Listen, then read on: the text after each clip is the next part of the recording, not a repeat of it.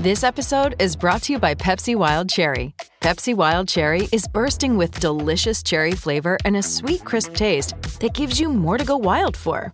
Getting wild may look different these days, but whether it's opting for a solo Friday binge watch or a big night out, everyone can indulge in their wild side with Pepsi Wild Cherry. Also available in Zero Sugar. So grab a Pepsi Wild Cherry and get wild.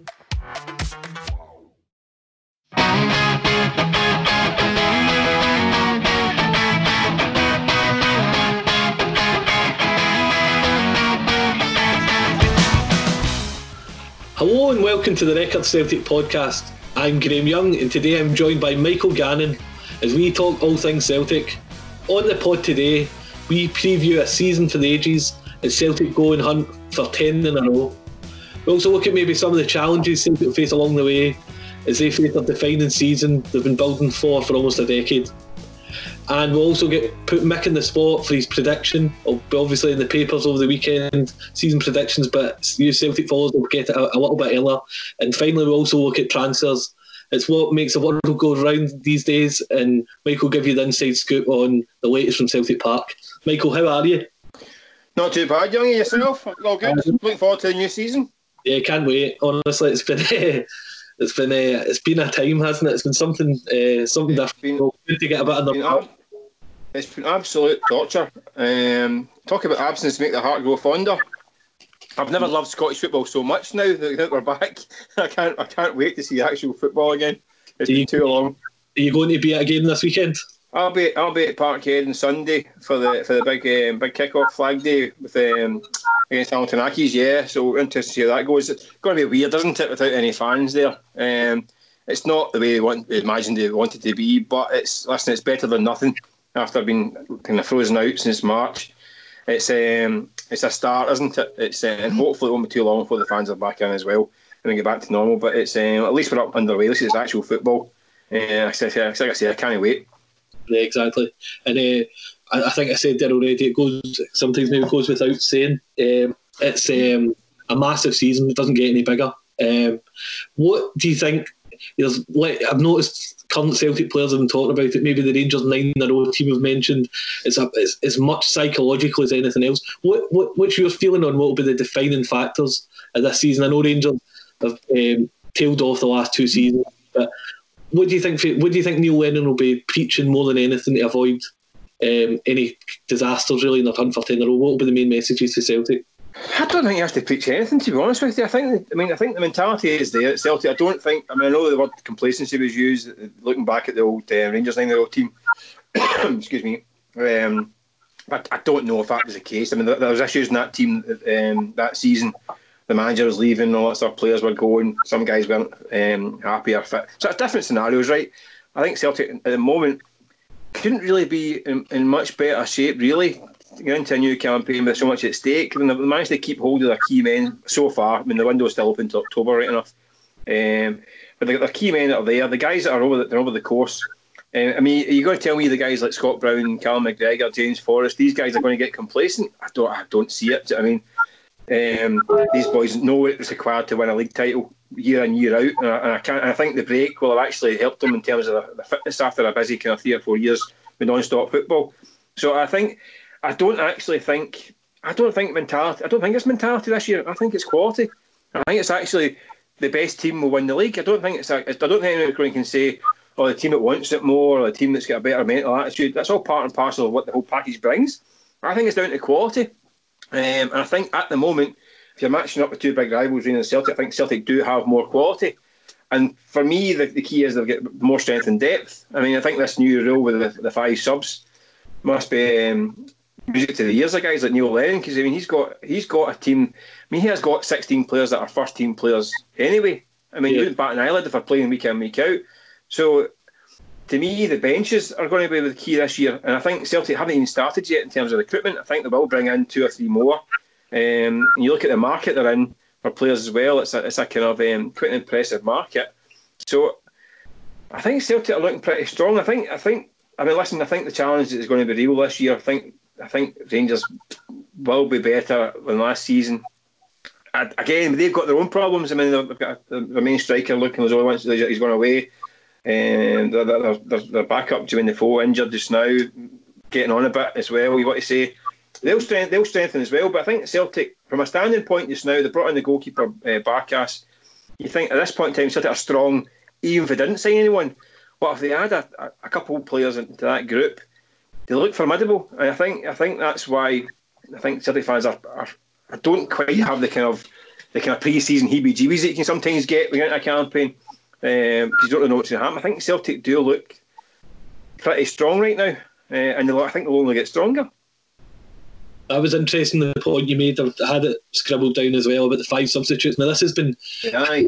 the water break. Right, this is my opinion, Mick. Uh, the water breaks are a bit annoying after the games come back in the Premier League, but the five subs, I understand. I don't. I don't have this um, irrational hatred for it. I think it offers even for the smaller teams. If you're backs to the wall, it might help these guys. Like maybe you get a couple of players that are under twenty one, just solid operators, defenders. I, I, don't. And for Celtic and Rangers, maybe as you say, like teams that have obviously got uh, a myriad of options, the chance to do that as well.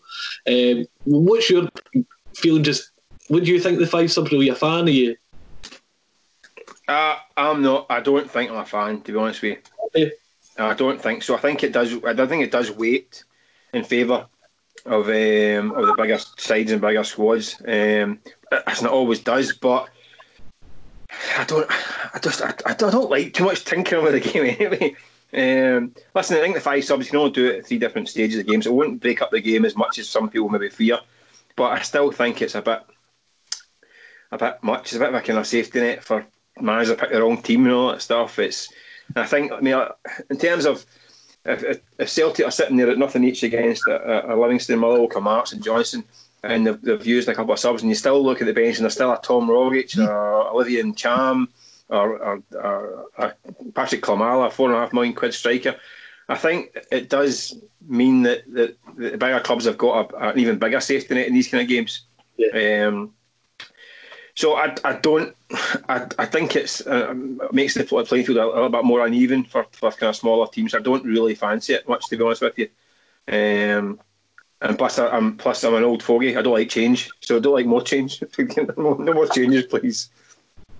So that sets us up nicely uh, for Hamilton at the weekend. Brian Rice, one of Scottish football's good guys, uh, it's a brilliant job with Accies event. I think the, the Accies story in general um, very small budget, always been able to kind of just stay either through the playoffs or just finishing above that, uh, avoid trouble. Uh, but they are what they are. Obviously, the win at Ibrox last season. They'll be well, well drilled, functional. But Celtic surely will be too much for them on Sunday, wouldn't they, get the season up and running?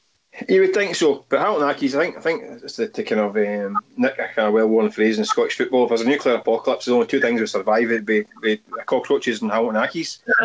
um, they're just one of the great, the great survivors. And listen, they know they're the great survivors. And listen, Brian Rice plays on that. He, he said he said to us yesterday about in today's paper about how um, they, they don't, the league don't want them there and all that stuff, and um, and pundits don't want them, the journalists don't want them in the league. Um, I did feel like saying to him, listen, Brian, I'm quite happy with Hamilton League. They're, they're about 10 minutes from my house, so I'm quite happy having Hamilton in the top flight. Um, I, I, I, take, I, take, his point. I think they're a small team and all that, not particularly glamorous, the two stands and the plastic pitch and all that stuff they're awkward. Listen, they'll, they'll pull out results all season. They'll, they'll, they'll take points off probably Celtic and Rangers at some point. Again, done it last season. They're capable of doing it. Um, first game of the season, I think it's tough for them because I think that's a game when you're not going to get any kind of. I mean, especially after such a long layoff, Celtic are going to be right on it. Um, and, and looking to kind of um, go off to a flying start. So I think they might they might get stripped aside on Sunday. Uh, you'd think um, it's a fairly, it looks a fairly straightforward one for Celtic. We never know because Hamilton have got a capability of just upsetting everyone at some point. So um, interesting. So, in terms of predictions, Michael, uh, you know that's half the battle in the Celtic podcast. I always ask you put your neck in the line.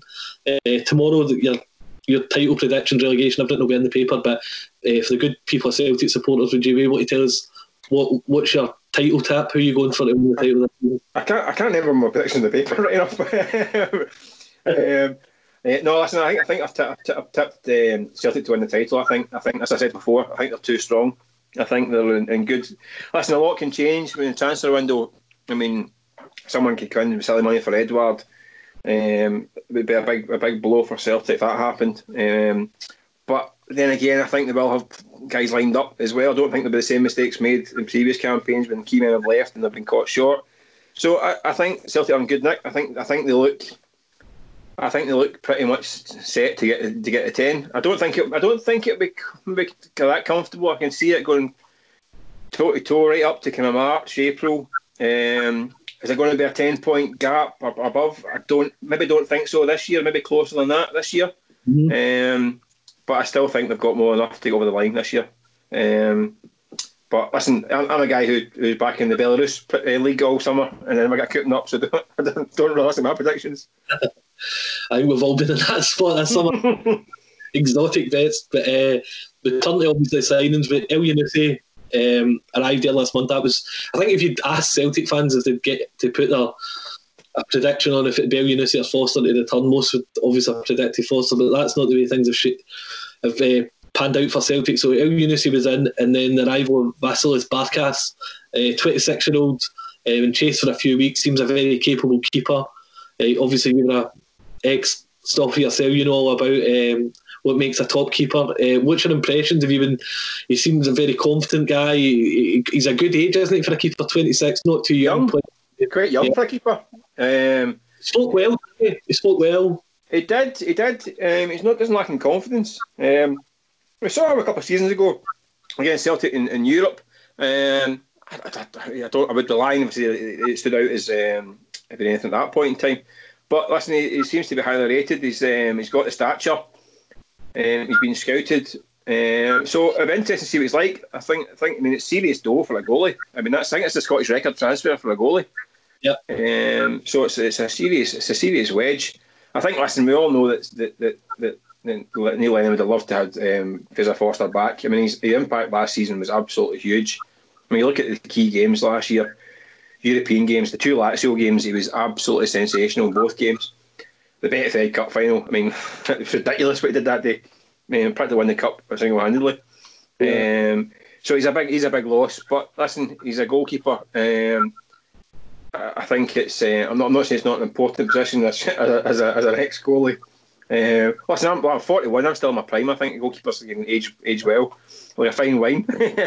But um, 26, he's young. He's a young lad, so he's got a lot, a lot in front of him. He'll only get better. Um, I think it'll be. I think he'll be helped by, by working with, with Stevie Woods. I think a lot of keepers have, we've seen improve dramatically under his his guidance as well. So that's going to be interesting to see how that, that pans out. But yeah, so that's a good signing.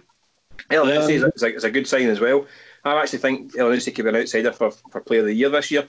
I think he looks fully fit now. I think I think we got glimpses last season, didn't we? I think kind of, we kind of two or three month spell after he got up to up to speed fitness wise, he looked apart.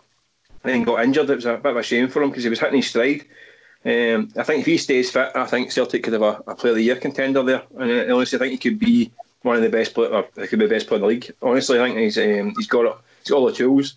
Scores yeah. goals, creates goals. I think he's going to be a major player for Celtic this year and that was that two months spell. It was like just October, kind of up to Christmas before the the Betfred Cup final. He was absolutely brilliant. I think it was the the semi final against the four two game. He was the best player in the park. He was absolutely brilliant. Uh, yeah, he was perfect that spell. And I think what you're saying about outside shot, that's how it works. Player of the year as well. It's very rare that anyone wins it twice anyway. So the next player to kind of emerge or show that, I think that's a, a pretty wise wise bet anyway. And obviously, you touched upon Fraser Forster there. Um, I think most people are one of these Celtic probably as well thought we'll get him back for another season. A lot of stuff's made about the fact that he's going back to Southampton to fight for his future. What's, what's your gut feeling in that, Mick? Do you think really ring? Is there maybe a part that there might be something else out there for him or another transfer? Because no, I, think, I don't think he's. I don't think he's got a future at Southampton. To be perfectly honest, and I think you know that as well. I think. Um, I think the, the noises from there, even last week, where they'd be like allowed to go. Um, and I think, I mean, they've got as Alex McCarthy, who I thought was terrific after they come back from the lockdown. He's a bank keeper as well. Um, so it's Fraser Forster, but the guy in charge, the guy in possession of the gloves is, is doing well. We can't can't expect him to get bumped out of the team. So I think I think it's somewhere else for, for Fraser Forster.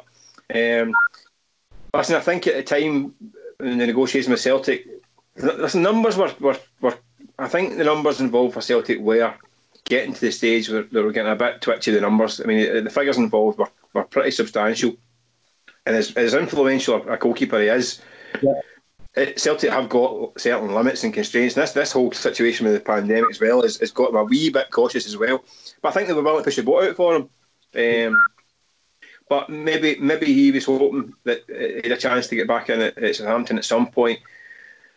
But I don't, I don't see that happening. So would he be thinking he's made a, made a mistake, not not jumping to the Celtic opportunity? Perhaps I don't know. Um, I think it'll be interesting. I'm right enough. He won't listen. He won't go without his season last season did enough to suggest he's back in business after a couple of dodgy seasons. So I think he will get a move. Where the move is, listen, I think he might end up number one uh, championship team or maybe a, a, team in the Premier League. They all seem to be set in terms of goalkeepers in the English league at the moment for top flight. So I wouldn't be surprised if you see a big, a, big, a real big club coming in from and making him a backup. Yeah. But and then is that what you want to do? Right in your peak years? I don't know. Um, I think he might look back and think that was a mistake. I don't know, but you can't listen. He's a, it's a short career. You got to make the money where you can and all that stuff. And he's a smart big guy, uh, Fraser. Um, and I think he, he I don't know, he, he, will he will land in his feet somewhere. But it depends. If he wants to play week in week out at a team that's successful, I think he might be might be struggling a wee bit. Um, and I think, as I say, he might he might look back a wee bit of regret at how this has all panned out. But you never know. Listen, he's got plenty of money in the bank right enough, so it won't be regretting for that long. So we can t- turn to strikers now, Mick. Um, there's a in the mix, and this isn't surprising really for Celtic for a couple of reasons. Um, the fact that the success of three five two since January, it's been obviously a, a big positive. Lee Griffiths obviously has trials and tribulations this summer about getting back to fitness. Uh, Bayo injured again, and let's be honest, he's never been even close to become that. He doesn't look capable to play for Celtic. Patrick Klimala uh, has had a really good summer. He looks, uh, if he puts the mask on, he looks like Bane, Tom Hardy, doesn't he? He's, he's proper. Uh, the one issue I think maybe with Klimala, um, I noticed it against Hibs on Monday. It was the fact that Hibs at times are quite deep. For all his qualities, I think Celtic when they're scouting players, obviously they look at a number of things, but Klimala at times is better when the game maybe Celtic are uh, maybe not dominating possession. He's space in behind. He's still struggling to time those kind of clever runs that Griffiths and Edouard both specialise in. But there's two names currently in the mix. We've got uh, Ivan Toney, a player that we've reported since January Celtic have been keen on. Nick Hammond was looking at then. That's obviously been added with Gavin Strachan uh, who worked alongside him, now's uh, part of Neil Lennon's coaching staff. And Albian Ajeti, uh, a free scoring uh, Swiss striker with Basel, uh, but the goals quickly dried up at West Ham. And I think that's kind of the point as well with these strikers that maybe the goals don't come at West Ham. He was used to playing the team creating five, ten chances for him, and then he, he became um, second or third choice at West Ham. Uh, are both these strikers likely to sign Mick, or is it case of one or the other. I know uh, Ajeti would be a loan. Toney appears it would cost a lot of money to get him. What's what's the inside on Celtic strikers there to to bulk up? Well, I mean, what I can, what I gather is that Celtic chasing quite a few guys. I don't, I wouldn't, I wouldn't imagine they would get would, would get or one or one both. Um, and both, in both these, these both these transfers are, are, a wee bit away from from happening at the moment. Um, I would, I would think one or the other. I mean, I think Celtic have got other targets as well. I think there's a few in the list, right enough, that they've got. Um, so it, it just it kind of shows the market they're in. Um, I, I, I, definitely think as well there's, there's, they're looking for an insurance policy with in terms of Edouard as well because I think I think they know that that that's that at some point someone's going to come in for Edouard and that's it depends on how much and where it is and that kind of thing he's he's pretty settled right enough. So I, don't think it's not quite the same as the Moussa Dembele uh, situation a couple of years ago when it was a case of um and the door to get out. Um, but they're definitely looking for someone.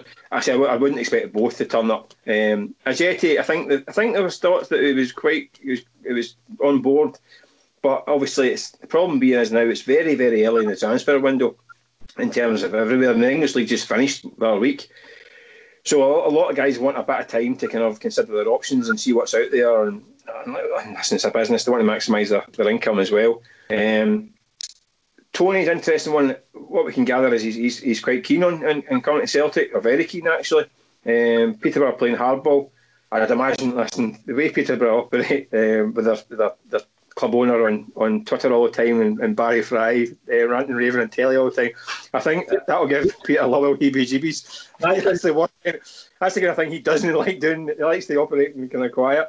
Um, so that, that won't go down particularly well. But um, uh, when they're talking telephone numbers about 12 million or 10 million, 12 million, I, I, listen, I think they were lucky to get that. He scored, he scored goals in League One. Um, and I'm, uh, I'm, I'm afraid they, they might be lucky. I think the, the reason why they've been so loud about it is because they're, they're trying to drum up that interest to get that kind of money. Whether they get it or not, I know there's talk about Brentford and all that stuff. Are they going to spend that money on a guy from League One if they go up? Uh, wait and see. I don't know. It's um, I think I think that one's to be continued. Um, it depends how much Celtic want them and how far they want to go and push it. Um, let's talk about five million pound bids already. So Celtic are serious, and that's serious money. Um, in the current climate, that is serious money. Um, Ajeti, I think he's just waiting to see his options as well. Um, that one, a loan deal for a season with you to buy, that's a kind of almost a kind of low risk. I mean, money, there will be money involved in that in terms of wages and perhaps uh, loan fees and all that stuff, but it's fairly low, low risk. So they could, I mean, I say, I say they won't get two of them, but they could maybe risk it if they need to, um, if they want to. But um, I, I, don't think they'll hang around forever. I don't think they'll. I don't think they'll wait for these guys indefinitely. So I think they will set some sort of um, time kind of um, constraint on it. And if it don't, if it doesn't happen within that time, they'll just move on. I think a bit like Fraser Forster. I mean, I think didn't want to wait forever for Fraser Forster, um, and that that ship's now sailed. So um, I think they'll do the same with these, these guys. Um, but listen, I think to be continued. I think I think I still wouldn't be surprised if, if there's movement on on, on either, uh, or listen, it'd be surprising, but maybe even both. Well, that's interesting to hear. I think for a while we've been trying to piece together Celtic's um, master plan basically for this. It's a different transfer window, a unique transfer window for a number of reasons. Uh, obviously, budgets probably changing for clubs across the globe uh, after the pandemic, and you've also got the, this longer transfer window. This is really interesting, isn't it, Mick? Because Celtic have been specialists of working that kind of English loan market and academy players in the past as well. There's going to be real opportunities this year. Maybe teams changing, like tightening the purse strings as well. There's going to be maybe Celtic stay patient um, into the season. There could be a, a gem to be had here or there, couldn't there? Uh, well, exactly, and I think that's, and like I said before, that they're, they're, they're doing it from a position of power, which is why I think Neil Lennon seems quite relaxed about the whole thing in terms of transfers. There's not the same kind of urgency there's maybe had in previous seasons.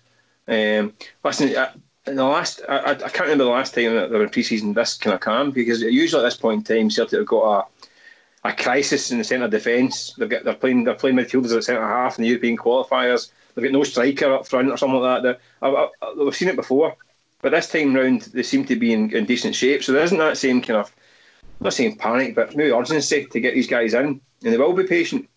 Um, and it happened last year. I mean, Elyounoussi we saw last year coming on loan from England. It's a guy who cost 16 million quid the year before. Um, Ajeti sounds like a similar kind of player. A guy who did the business with Basel didn't quite work out for him at West Ham, but he's obviously got pedigree. His goal scorer record in Switzerland was really good.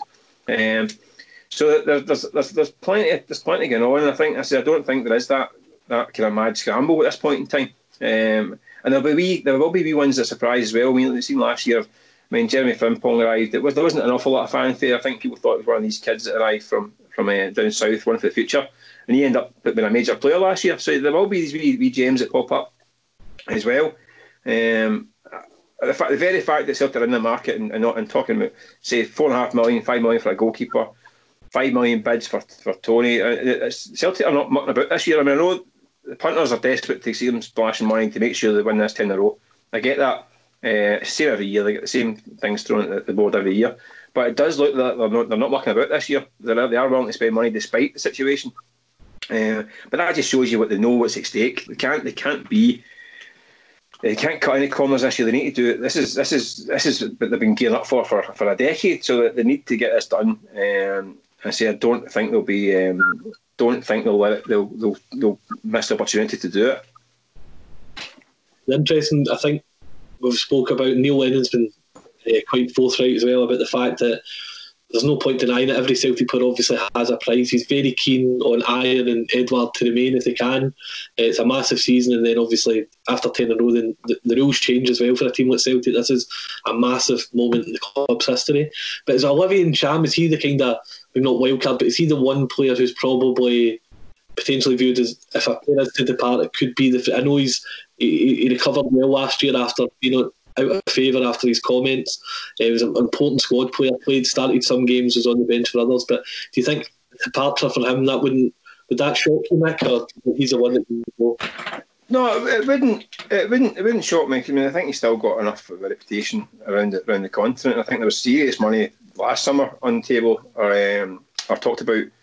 Um, but he didn't. He didn't really do enough last season to, to kind of justify that that same kind of figures talked about this this summer. So it wouldn't surprise me. What would what would, would, would rather see is, is Ntcham knuckling down and becoming a, a key first team player week in week out.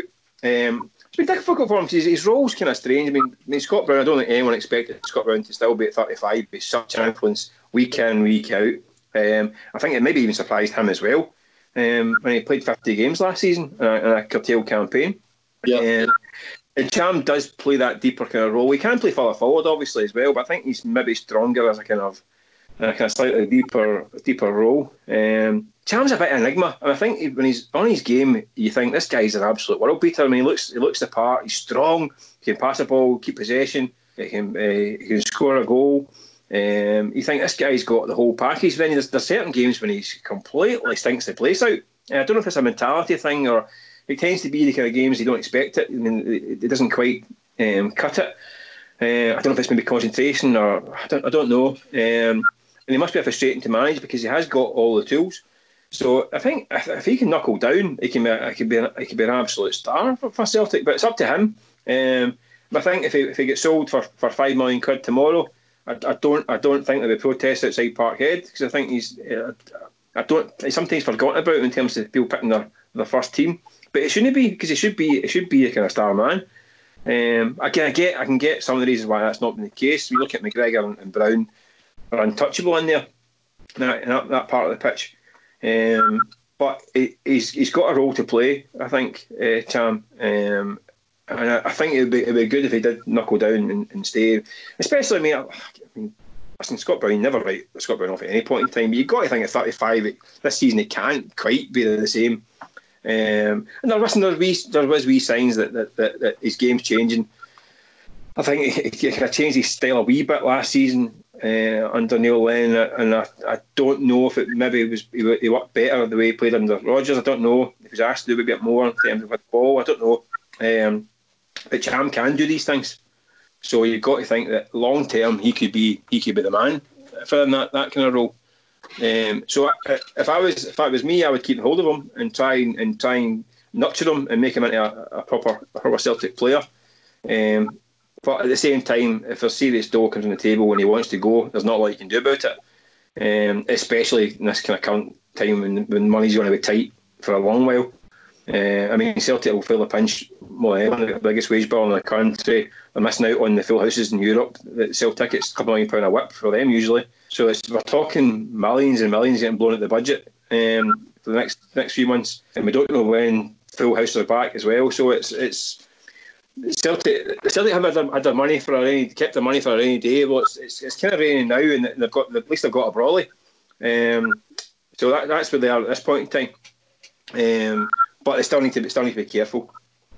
That's um, an interesting point. I was just saying about the fans uh, for a full return, but we know that September 14th has been marked in the calendar a date when Scottish football supporters will be able for that day on to maybe return to games and social distance and so forth. Uh, obviously, there's been real progression. There's scare stories, say, say scare stories. There's obviously, I think the British public have been prepped maybe a second wave at some point as well, but absolutely fantastic. The excitement that when you came on the, the show there at the beginning for getting back to action, like the supporters are absolutely craving just a bit of normality in their favourite pastime on a Saturday afternoon. It'd be really great if we can get some fans back in the game as soon as possible, wouldn't it? It'd be brilliant. It'd be brilliant. I'm, I'm really wary. I mean, like, I think you touched on it there. That there's, there's wee kind of things coming out, creeping out from, from the, the powers that be that it's almost like a wee warning about about kind of um, second waves and all that stuff. And that's that's a disaster. We've got to hope. I mean, listen, first and foremost, for the health of the boy and country, that's the first thing. Um, but we really don't want to be getting shut down again at any point in time. And the, the crowd thing, I don't know. I mean, you, the scare stories are that we don't get full crowds for the whole season, which would be a disaster. Uh, you think? Well, I think by September the partial kind of crowds coming in. That, that's a step forward at least. Um, I don't see. I say I don't see full houses until after maybe the new year, potentially. Um, worst case scenario is no full houses until they get some vaccine for this thing. We don't know. Listen, we're not. We're, we're daft sports hacks. We're not epidemiologists, so we don't know. Uh, listen, the Chiefs don't know either, but looks of things keeping up to go along. Um, so we have to kind of take it step by step. But at least we've got a bit of daylight now. We can see on the horizon a potential return for fans at the game, which should be a start. Um, but it's it's we're going to have to kind of blindly uh, fumble in the dark until we know what's happening. Um, and just hope that hope beyond hope that it's back to normal sooner or later. That's it. Just one when I've got you, Mick, as well. It's quite.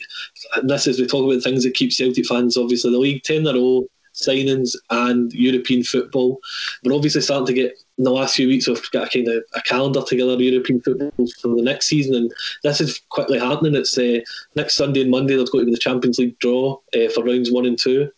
And there's interesting to note there's a few teams in there early rounds. I think it's been happening this way recently the last couple of years. Um, in terms of Rosenborg ended up they, they were a second round opponent uh, and there's a Djurgården's the Swedish champions uh, lying in wait potentially as first round opponents. But the one thing I was really wanting to ask you about was see in terms of the first or the winner takes all one legged affair. Is that a, a, it depends obviously it's home or away, but is that an advantage? I think back to last season, um, and the Cluj, Copenhagen both really strong. One each draws away from home, come back to Parkhead, and Celtic are almost caught in a halfway house between going for it and not. Do you think these rounds one to three is one-legged ties? Is that that must be a bit advantage for Celtic? Neil Lennon's an attacking manager. Will that work in their favour? Listen, I think it's a bit of both. I think um, you don't need, you won't have the same kind of going to a hostile environment and, and dealing with goats getting sacrificed to the park and all that kind of stuff, all that nonsense. Um, but there's it's a tightrope because the one-off tie is there's, there's there's no way back. If you're a bad night, that's you done.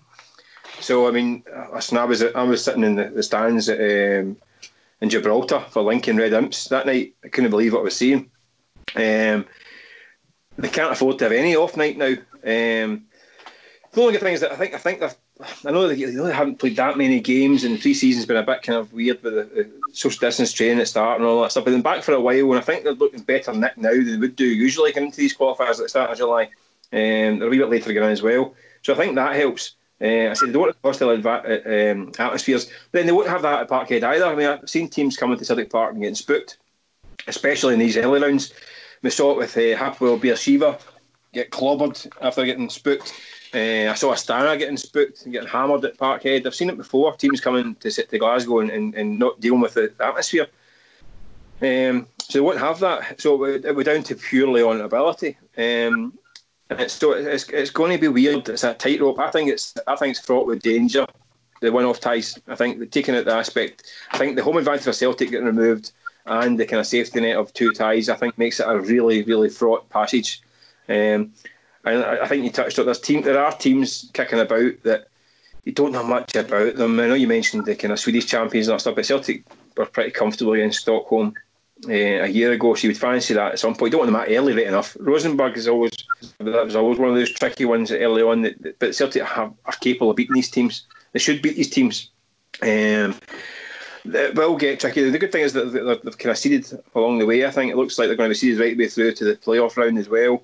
Um, so I don't think they'll face a team where they won't be the better side.